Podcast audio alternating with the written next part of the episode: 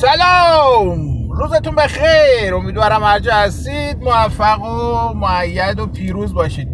خدمت شما عرض شود که بانک ها با این صورت و شکل و شمایلی که امروز می‌بینیم و واقعا میشه بانک صداشون کرد تقریبا در قرن پونزدهم سر کلشون در دنیا پیدا شد. البته یه سری فکت های تاریخی هست که نشون میده در ایران عصر ساسانیان چیزی به نام بانک وجود داشت. و همون یهودیانی که در ایران عصر ساسانیان بودن اینو از اون سیستم که در ایران بودن تقریبا میشه گفت گرته برداری کردن. و بعدها اینو با خودشون بردن اروپا و دیگه تا قرن 15 هم تقریبا این تکوین پیدا کرد به این شکلی که هست. سیستم در زمان ساسانیان چجوری بود؟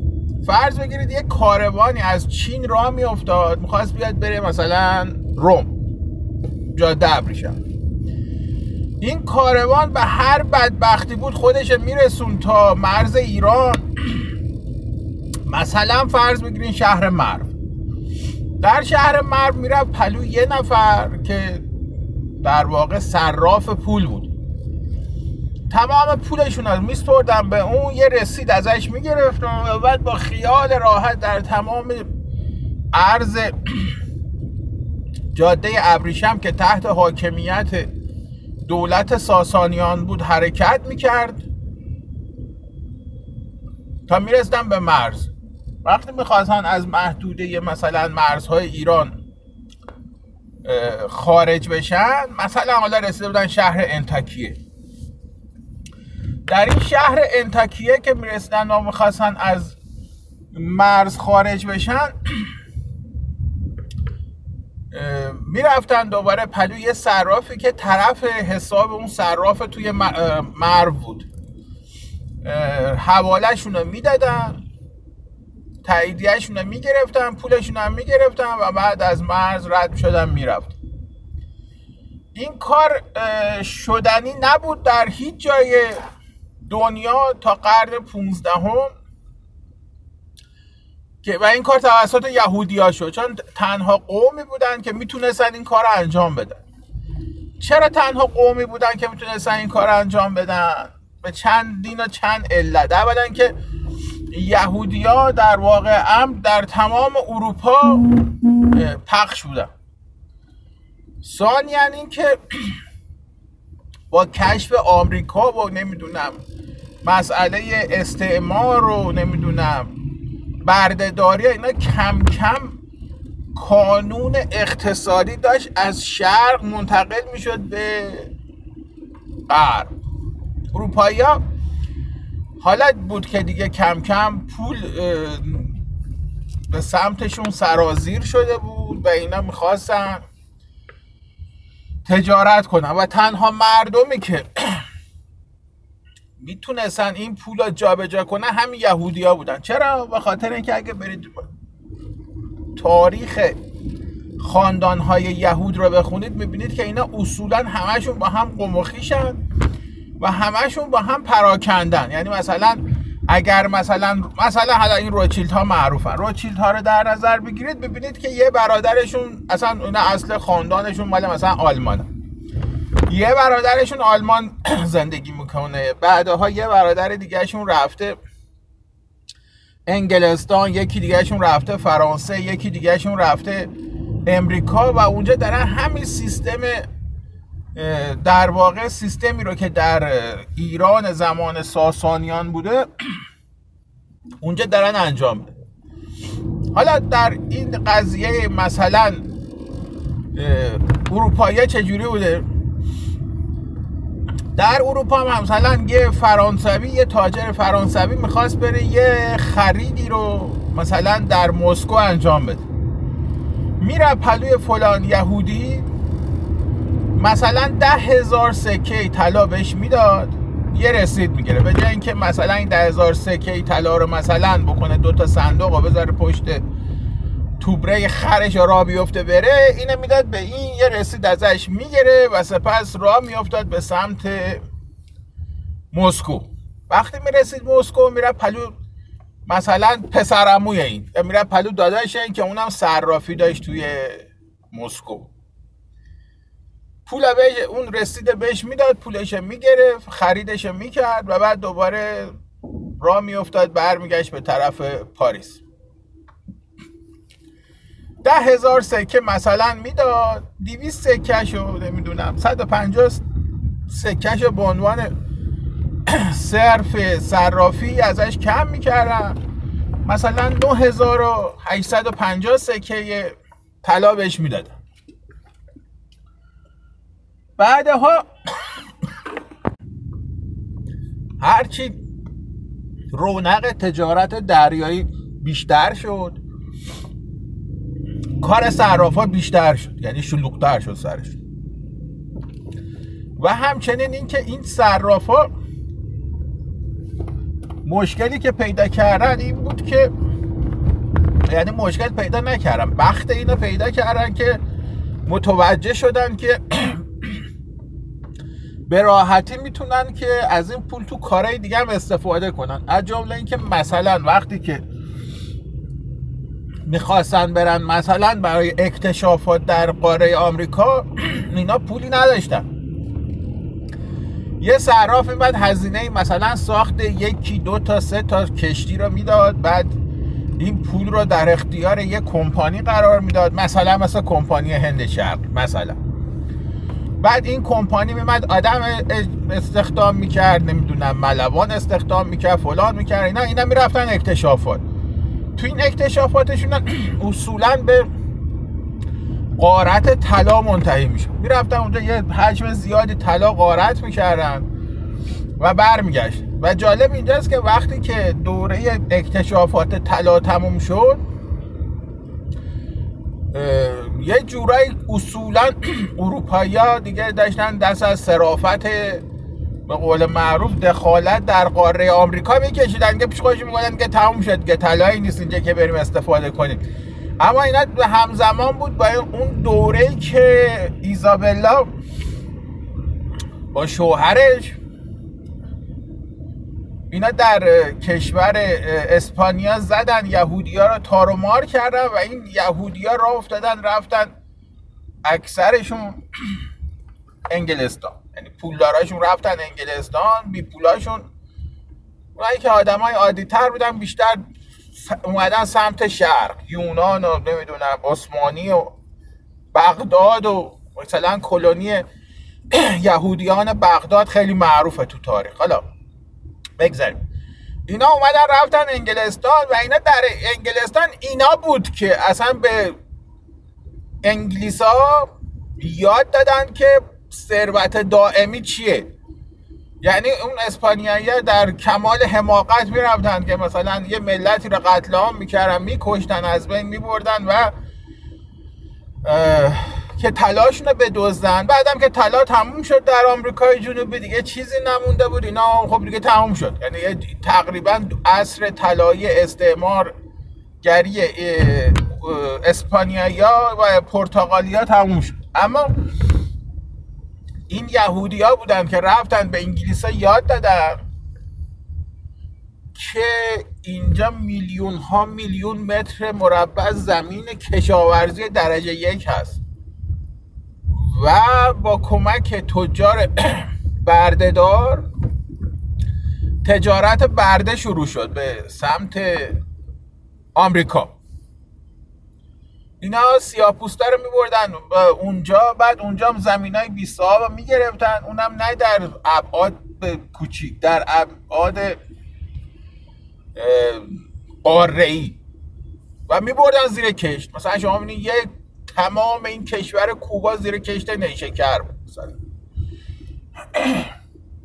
تمام جنوب مثلا قاره آمریکای شمالی زیر کشت گندم بود. یعنی برای اولین بار اینا این کارا رو این یهودی ها یاد اروپایی ها دادن. و این حاصل نمی‌شد مگر به خاطر سود. یعنی این طلایی که یه روزی تموم می‌شد بعدم درش میبستن و خداحافظ خداحافظ حالا شده بود مثلا گندمی که هر سال باید میلیون ها تن تولید می‌شد. و اینا رو به وسیله صدها کشتی باری هم می‌کردن به اروپا یا مثلا نیشکر یا هر چیزی که شما فکر کنید. پنبه نمی‌دونم هرچی که مورد نیاز بازار بود.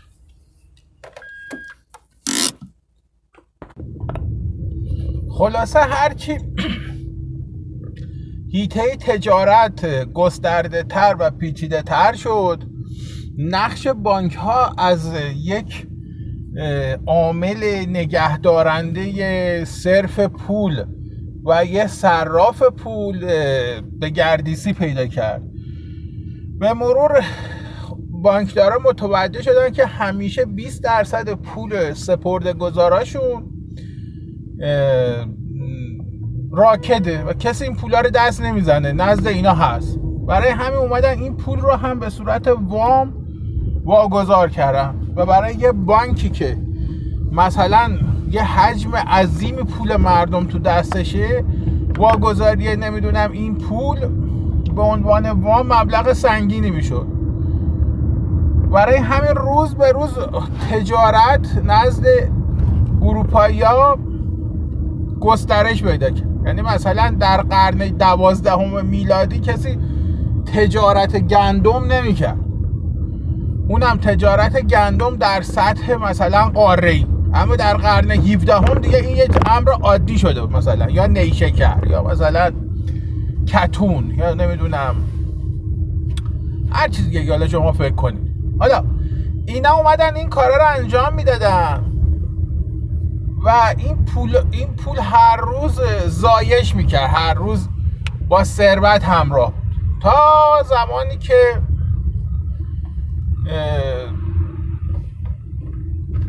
این وضعیت استعماری ادامه داشت و هر روز تجارت رونق بیشتری پیدا می‌کرد. طرف مثلا یه مبلغ پولی رو می‌گرفت با این پول می‌رفت آفریقا.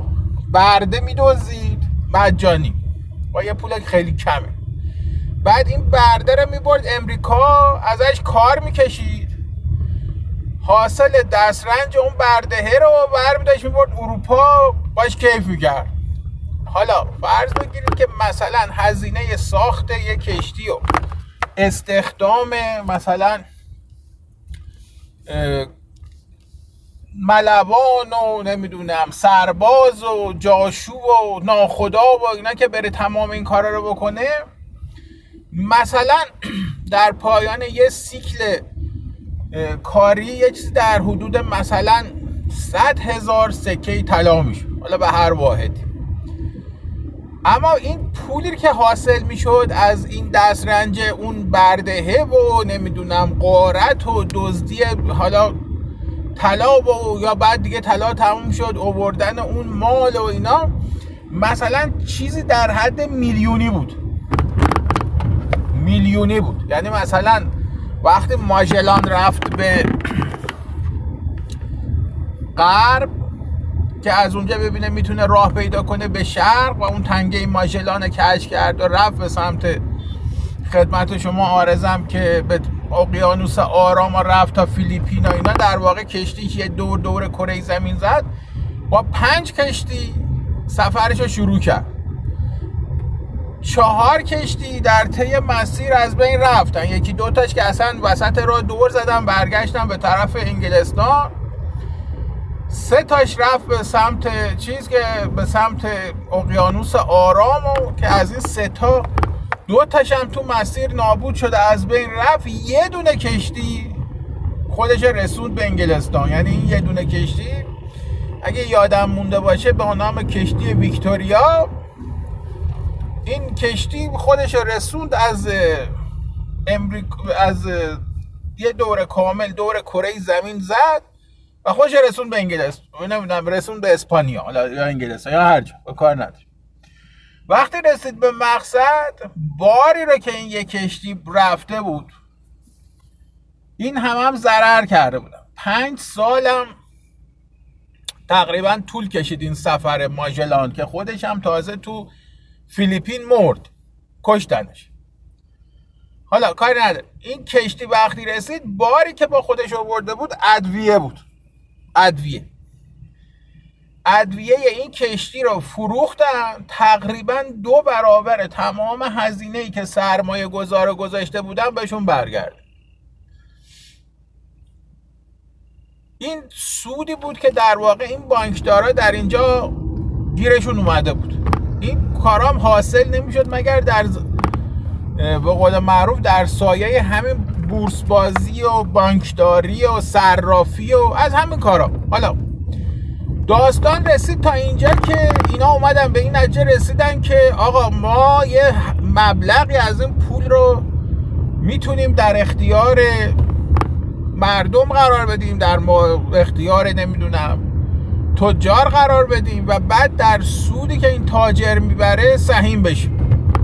یعنی کافی بود شما میمد یه مبلغی در حدود مثلا صد هزار مثلا دوکات رو می‌زدید به یه تاجری که دارای پرنسیپ بود دارای نمی‌دونم اعتبار بازاری بود. این صد هزار دوکار این با آقا دریافت می‌کرد از شما و بعد برم داشت می‌برد. مثلا دور کره زمین یه تابی می‌خورد چیزی که چند میلیون دوکات با خودش برم داشت می‌برد می‌برد.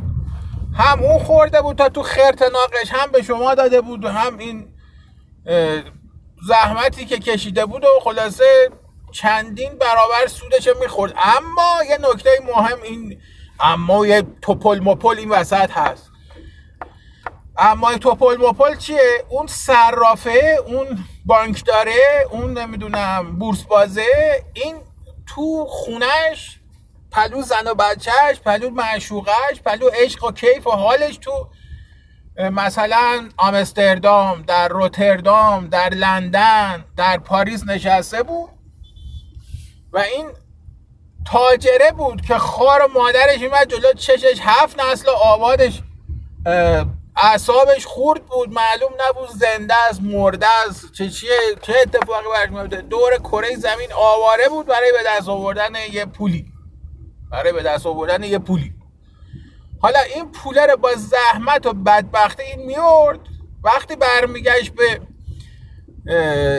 چی بهش میگم وقتی برمیگشت به مملکتش به سرزمینش سر کله آقا پیدا می‌شد. سلام علیکم سلام علیکم.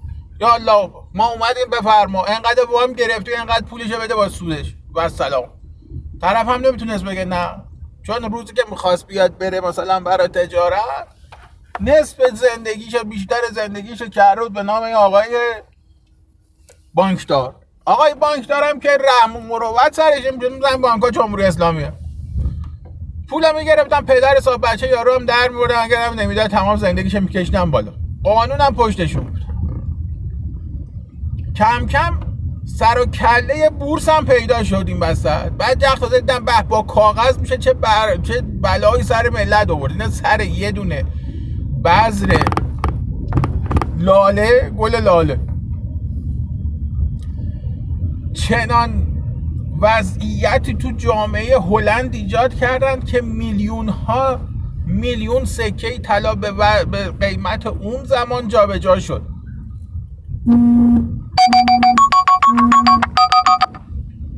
یعنی شما یه ثروت عظیمی رو نگاه بکنید فقط این قضیه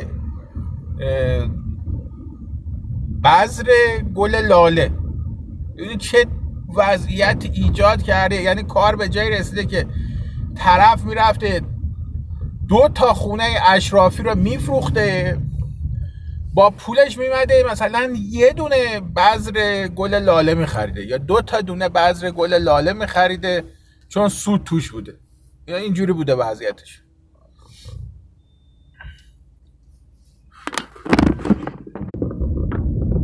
خلاصه وضعیت همینطور روز به روز ادامه پیدا کرد یعنی شما وقتی برید تاریخ اروپا رو بخونید یکی از بزرگترین اتفاقاتی که میفته اینه که بانکدارها هیچ دخالتی توی صنعت نمی‌کنن. هیچ دخالتی توی مثلا پیشرفت جامعه نمی‌کنن. هیچ دخالتی توی مثلا کشاورزی نمی‌کنن. اما توی سود همه شریکن یعنی شما وقت نگاه می‌کنه می‌بینید بانک داره نشسته تو خونهش.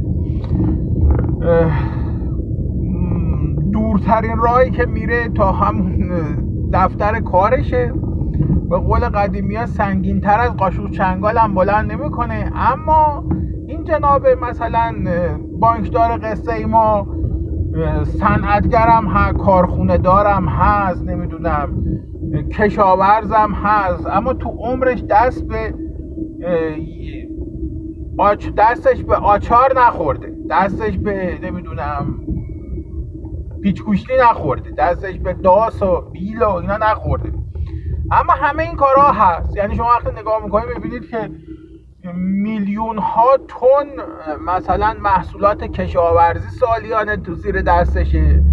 نمی‌دونم تولیدات انبوه کارخونجات دستشه. و این وضعیتیه که دنیا پذیرفته. یعنی اینا می‌دونن که امروز وقتی شما می‌خوای یه کاری رو در جامعه انجام بدی اول و آخر به این آقای بانک محتاجی. و بعد وقتی نگاه می‌کنید می‌بینید که تمام قدرت دولت ها پشت این بانک قرار می‌گیره. یعنی مثلا برای اینکه شما تو همین حالا مثلا در مورد همین ایران بزن. یه بابایی اگه شما اگه مثلا امروز بری مجوز یک مؤسسه مالی رو بتونی بگیری اگه رفتی گفتی آقا من به پولی که شما به مردم به من پرداخت می‌کنی 35 درصد سود میدم در ظرف کسری از ثانیه میان قپونی دو برم دارن میبردت چرا؟ به خاطر اینکه شما نرم بازی رو به هم زدی. یعنی بانکی که فلسفه وجودیش باید این باشه که مثلا مثلا بانک چیه بگیم؟ مثلا بانک مسکن رو بگیم. که باید پول رو بگیره و در زمینه مسکن سرمایه گذاری بکنه نمیاد این کارو بکنه. میره میفته تو بورس بازی میره میفته تو سفته بازی میره تو میفته تو مثلا خرید و فروش ارز و دلار و غیره و زالک و برای همین سودهای نجومی می‌بره. وقتی سودهای نجومی می‌بره این پول رو که در واقع میشه انباشت سرمایهش نمیاره در زمینه این مثلا مسکن سرمایه گذاری کنه.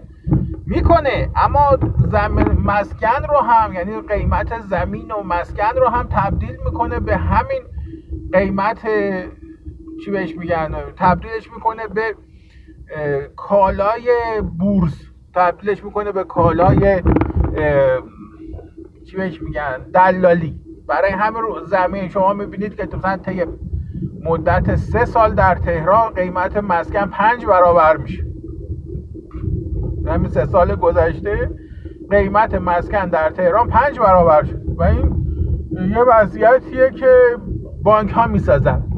تو اگر اینا افسار این بانک ها رو در دنیا ول کنید تو تمام کره زمین هم همین جورن یعنی ما اگر مثلا نظارت عالی در مثلا کشوری مثل مثلا حالا چه می‌دونم امریکا انگلستان فرانسه نباشه تمام بانک های اون کشورها عاشقن که همه کارهایی بکنن که مثلا داره بانک های ایران انجام میده. اونا دنبال این نیستن که بیان برن در زمینه تولید و نمی‌دونم رونق کشاورزی یا مثلا رونق تجارت این کار انجام بدن.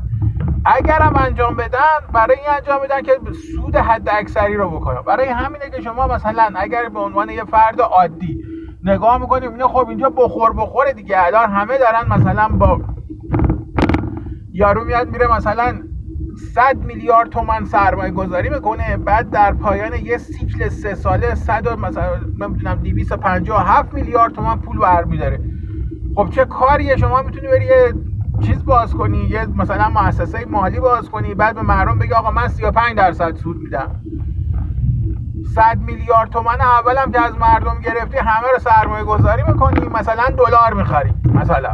میری نمی‌دونم میندازی تو کار مثلا بورس بورس می‌خری سهام می‌خری مثلا. این کارا رو می‌کنی. بعد که کردی حالا مثلا منتظر یه سیکل 6 ماه یا یک ساله میشینی تا این سود تو مثلا بشه چهار برابر دیگه. خب حالا طی این چهار ماه آینده مثلا 6 ماه آینده هر کی اومد پول پلوی شما گذاشت شما پول اینا می‌گیری بده سود بقیه. اما بانک مجوز داره این کار می‌کنه. اگر شما اومدی گفتی آقا من 35 درصد سود میدم من چون محروم میام به شما میگه به شما مراجعه می‌کنم و شما می‌بینی کار میگرده. و می‌تونی این کار رو انجام بدی اون وقت قانون با قانون طرف یعنی قانون میاد یخه شما رو می‌گیره پوست پوست از سرت می‌کنه تا دیگه از این غلط ها نکنی. یا بفهمی که آقا این پول مجرای خاص داره. حالا در همون امریکا اگه شما برید نگاه بکنید می‌بینید فدرال رزرو داره دقیقا همین نقش رو بازی می‌کنه. یعنی شما می‌بینید وقتی که میگن وقتی تلفن می‌زنی به مثلا فدرال رزرو اون کسی که اپراتور تلفنه موظفه تا گوشی ور میداره میگه که مثلا اینجا فدرال رزرو آمریکاست این یک مؤسسه خصوصی. یعنی هیچ ارتباطی با دولت ایالات متحده آمریکا نداره. اما هر چیزی که اراده کنه دولت ایالات متحده آمریکا به دیده منت انجام میده. به دیده منت انجام میده. کم کم که وضعیت پیشرفت کرد ما رسیدیم به عصر مثلا دیجیتال.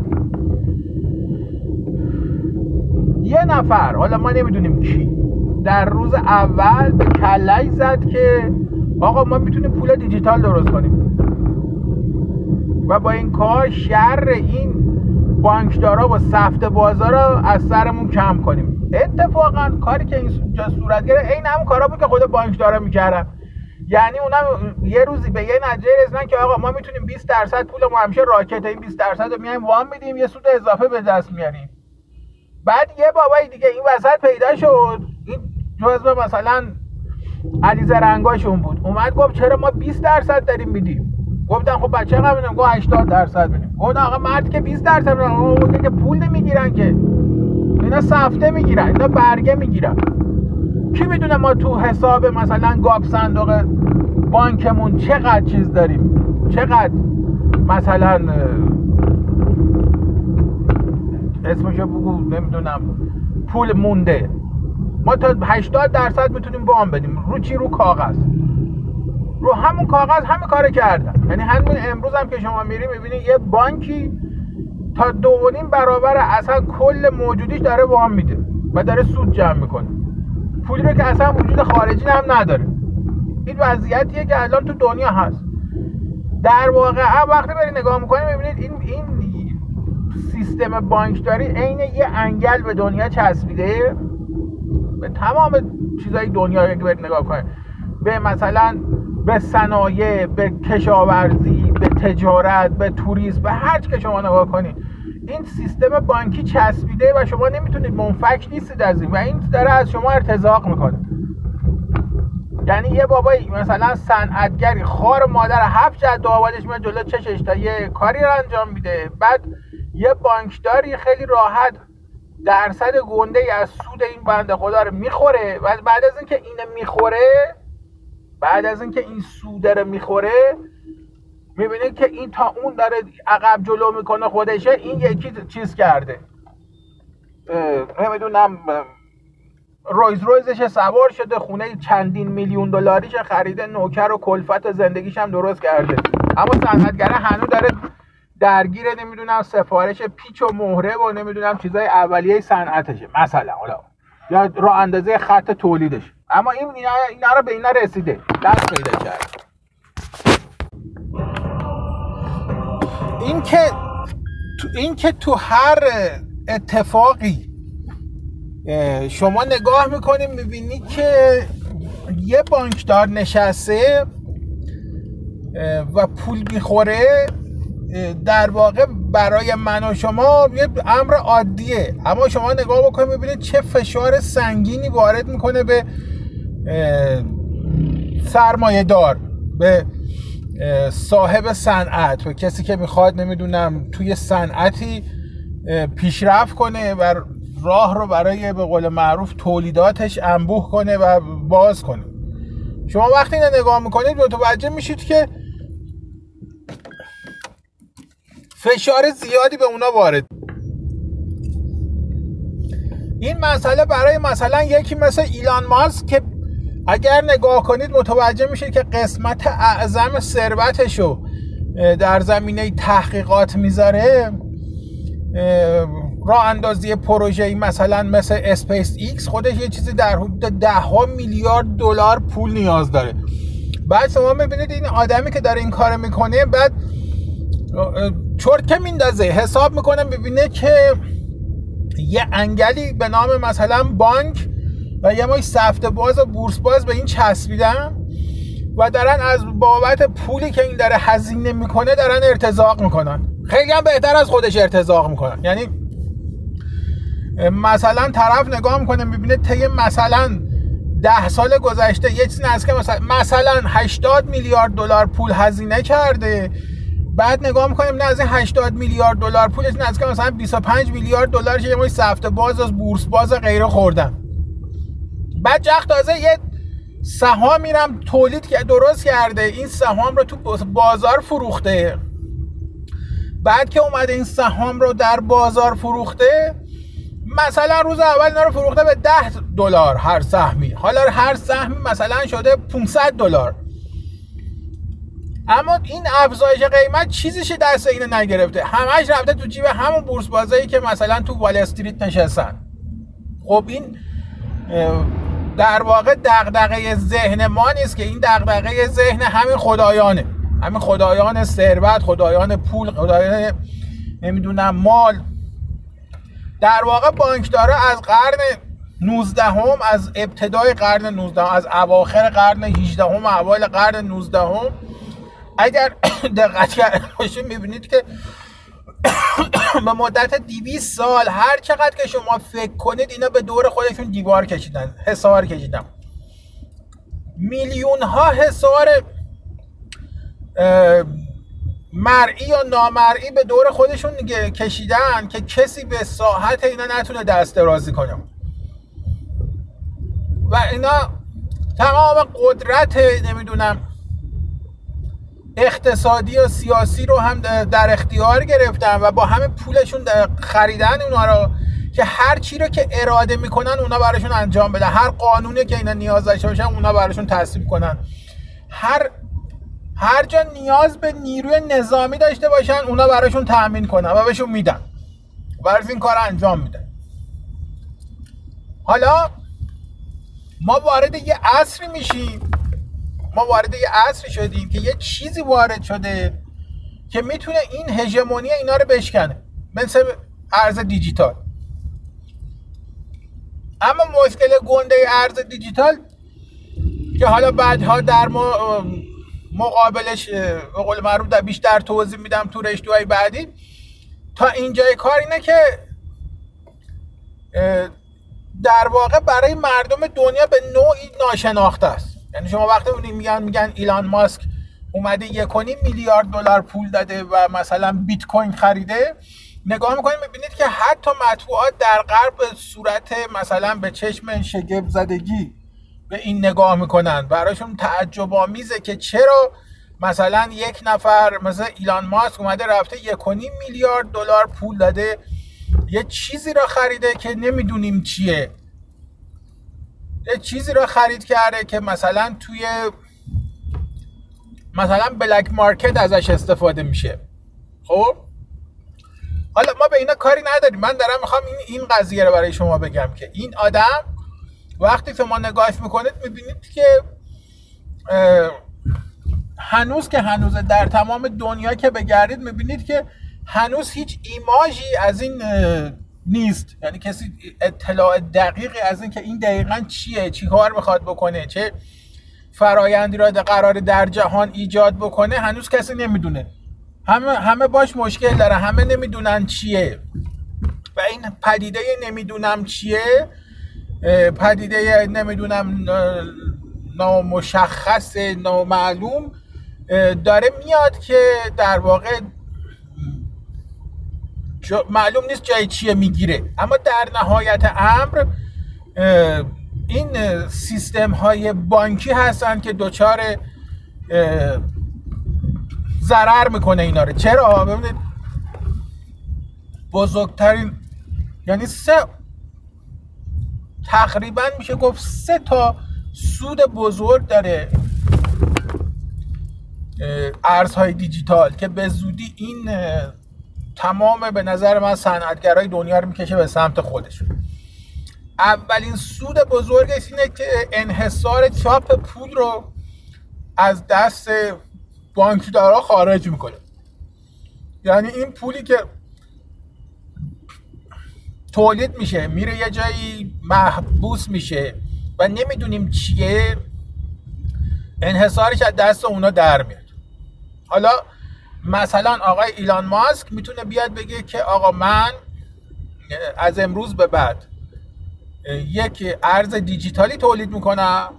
تمام محصولات هم, با همین ارز دیجیتال خودم میفروشم. بزرگترین حسن این کار چیه؟ اولا اینکه این اولین حسنش اینه که این بدون پشتیبان است. در نتیجه هر چقدر دلش بخواد می‌تونه تولید کنه. یعنی به چیزی هنوز وابسته نیست. به چیزی مستقیم بستگی نداره. به دو چیز در واقع به دو چیز از, از دو چیز اعتبارش می‌گیره. یکی از اسم ایلان ماسک و صنایع یه که درست کرده یکی هم از جبیه که در بازار ایجاد میشه. یعنی اگه مثلا ایلان حالا چرا یه دم میگن که آقا این بیت کوین اصلا خدرش یعنی هم ساتوشی ناکاموتو نبوده. این همه دروغه. اصلا ساتوشی ناکاموتو هم وجود خارجی نداره که 100 درصد همینطوره. میگن ایلان ماسکه چرا؟ چون اومده رفته یک میلیارد دلار داده و بیت کوین خریده. در حالی که می‌تونست خیلی راحت بیاد خودش برای خودش یه ارز دیجیتال درست کنه و اون ارز دیجیتالش رو بیاره تو بازار و خودش پشت چرا رفته مثلا بیت کوین خریده؟ و این حرف واقعا منطقیه. خیلی منطقی به نظر ای وای من 36 دقیقه حرف زدم. ببخشید روزتون بخیر. امیدوارم هر جلسه موفق و پیروز باشید. دنباله این قضیه رو تو رشته ها می نویسم و سعی می‌کنم که این قضیه ارزهای دیجیتال رو تو انتها خلاصه بریم با هم جلو بریم دنیاش چجوریه.